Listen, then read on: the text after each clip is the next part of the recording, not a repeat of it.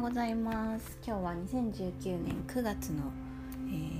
ー、何日 ?5 日木曜日ですね。はい。今日は娘を旦那が送ってくれたので朝の時間があります。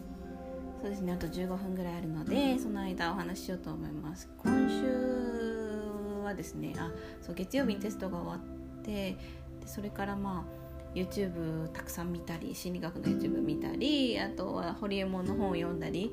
であの クラスメートから頂いた「人生はにゃんとかなる」っていう素敵な名言がたくさん詰まった本を読んだりしてすごくリラックスして幸せな時間を過ごしています。はい、でえっ、ー、と今今週中にまとめたいなって自分の頭の中でまとめ考えをまとめてアウトプットしたいなと思っている内容が、えー、褒め方についてなんですよね。あの私は、まあ、褒めない方ではないですね。と思うんですけど多分。自然とやってると思うんですけどまだまだまだまだ全然上手じゃなくてうんもったいないと思います。私結構見つけることはできるタイプじゃないかなと思うんですけど一般的なレベルよりはちょっと上ぐらいですね。でも全然目指しているところはまだまだですね。半分ぐらい50%ぐらいしかできないんじゃないかなと思うのででちょっとあのレン、えっと、エルさんの動画だったり佐伯さんっていう人の動画だったりを見て男女脳とかも絡めながら心理学の要素や、ね、脳科学の要素を絡めながら、うんとね、人間ってそもそもどういう風に接してもらったら嬉しいのかっていう、はい、動画を見て勉強してるんですけどね。まあ今の段階で頭に入ってるのはそうですね。えっと、まずは何か話して すいません。相手が何か言った時に相手の何か意見を聞いた時に「えなんで?」って理由を聞く。でそこに共感をする。ということが大事だっていうことを、はい、学びました。それをするだけで相手の考え思考を認めることになる。相手の考えをそれいい考えだね。って褒めることになる。で、えっと、それをなんかそれをただ言うだけではなくてボキャブラリー豊富にいろんな言葉いろんな方向から褒めていくっていうのが大事ですね。っていうことがはいを学びました。となんかやっちゃいけないことっていうシリーズだとえっとなんかまだ初対面とか関係が浅い時に外見だけを褒める。ストレートに褒めるっていう2つがやっちゃいけないことだということです。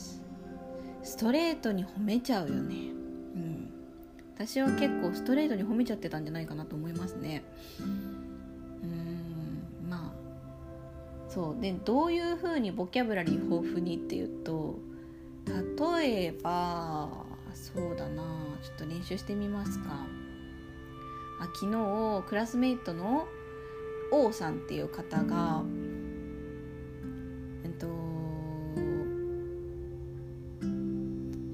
母さんが病気になっちゃってなんか胃痙攣とかで結構吐いたりして大変ででお父さんが認知症で暴力とかも入ってて結構大変だったんですよねっていう話をしてたんですよ。でその背景として学校が始まったのが私とね同じ時にもちろん入学してるんですけど同じクラスなので6月に始まってて6月の中旬ぐらいにそういう事件があったらしいんですねでも全然そういうのをまだまあね日も浅かったっていうのもあるんですけどクラスメート同士の関係がなんですけど全然そういうところを感じなかったですしいつも優しいんですよあの王さんっていう方が。でもうなんかみんなのオブジェクト型なこれプログラミングの Java 用語なんですけど オブジェクト型って何でも入れることができるんですよ。だからみんな何でも許してくれる存在みたいななんかすごい心の広い人としてクラスメートでは位置づけられているんですけどオブジェクト型の王さんって言って。でそういう風な人になんですよ最初から。でそういう背景があってなんか親父が外で暴れてもうみん抑え込んでって実はそのね6月中旬の時にこう足を大怪我してたんですよねって全然気づかなかったんですよね。さはいそのおちさんにおほさんに対して申せよあのそう褒める言葉を考えていましたまずそれそれって聞いた時にそうですね。まあ親だしなんかね自分も貯金を貯めてたのでなんとかなってるんですって聞いた時になんて褒めてあげたらよかったか。昨日だったけど。今からでも遅くないので今日褒めに行こうと思うんですけど。いやその考えってそうできるのってすごいですよね。だってまず私たち全然多分そういうの気づかないかったですってそそういうのって私だったらねちょっと暗くなっちゃったりうん表,、うん、なんか表面に表面的表面的っていうかみんなに分かるようになっね暗くなっちゃったりする人って結構いると思うんですけどでもみんな多分気づいてなかったと思うしみんな明るいし優しいなって思ってたと思うんですよね。でなんかみんな誰かが変なこと言っても優しく受け止めてくれるその大きな心っていうのもなんかどうやってできてるのかなってすごい不思議になるぐらい優しいし包容力があるなって思いますね。で自分のお父さんとお母さんのために東京からあの地元に戻って仕事を見つけたいっていうその勉強したいっていう気持ちもすごくね素晴らしいと思うしまああのねまあ、33歳っていう年齢でチャレンジできる人ってなかなかいないと思うんですよね。なんか諦めちゃったりもうなんか自分の限界を決めちゃう人が多い中で、うん、王さんはすごくねだって全くやったことのないプログラミングっていう分野に足をね踏み入れてで自分にできるかわからないけどでもきっと私もそうなんですけどこのジャンルは絶対伸びると思うし稼げるじゃないですか。でそれ多分分かっていてで多分すごく考えてるんですよね。すごい多分深く深く考えて行動されるタイプなんだなって思いました。でね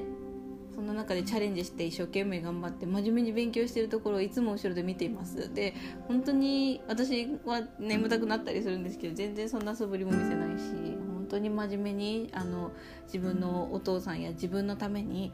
ね、お母さんやね家族のためにあの勉強するっていう姿勢がすごく伝わっていや本当に誠実な方だなっていつも思ってるんですよね。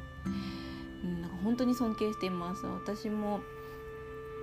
王さんみたいな男性と結婚できたら幸せだなと思いますねでも女性みんな幸せなんじゃないかなと思います。女性みんな幸せにしてくれるんじゃないかなと思いますね。だって話しててすごく気持ちがいいしう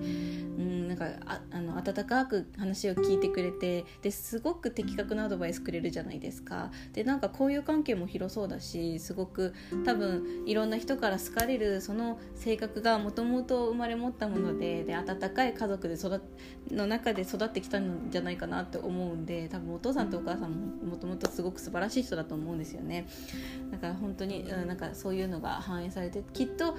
王さんが子育てする時も素敵なねお子さんが育つんじゃないかなって思います。だからねこのままね一緒一緒に頑張りたいなって思ってます。でどうですかねこんな感じで。全然めっちゃ私喋るの下手なんですよね。喋るの好きなんですけどすごい下手で。自分でもまとまりがないなってすごい思うんでこれあ撮り終わった後にちゃんと自分で聞こうと思うんですけど。楽しみですね。はい。まあ、こういう感じですかね、まあ、でも全然、まあ、これは本当に褒め方のなんてうんとテクニックの一部しか使ってないので全然まだまだなんですけどまずはと内面を褒めるっていうことが大事で外見じゃなくてね内面を褒めるっていうことが大事でボキャブラリー豊富にどうしてどうしてなんですかって聞いた時、まあ、どうしてっていう背景を聞いた時にその行動に対してその気持ちに対して共感をすることで相手を相手の内面を褒めることになる。肯定することになる。ということですね。人間はどんなに人のことを思いやる人に見えても一番可愛いのは自分で一番大切なのは自分。それを忘れずにそだからこそ褒めてあげることが相手の自信になって自尊心をね守ってもらえる。自尊心をねねすごいなんてなんて言うんですかね。自尊心を尊重してもらえる他人からっていうのかな。ね日本語がまだまだだなと思います本当に。と思うので、まあ、これからいろんな人に褒めをこう褒め褒め褒め褒めってやっていこうかなと思います。こういう感じで本気で、うん、本当に思ったことしか私は言いたくないので。私はお世辞とか言えるタイプじゃないです。どんなになんか変な人でも絶対素敵なところが一つはある。それは間違いないですね。自分より優れたところが必ずありますそれは分かりきっています全然自分も完璧じゃないから全然程遠いですね少しずつ少しずつ大人になってね人から一緒にいて気持ちいいって思ってもらえるような人になっていけたらなと思ってます。はい、では学校に行ってきます。じゃあまた。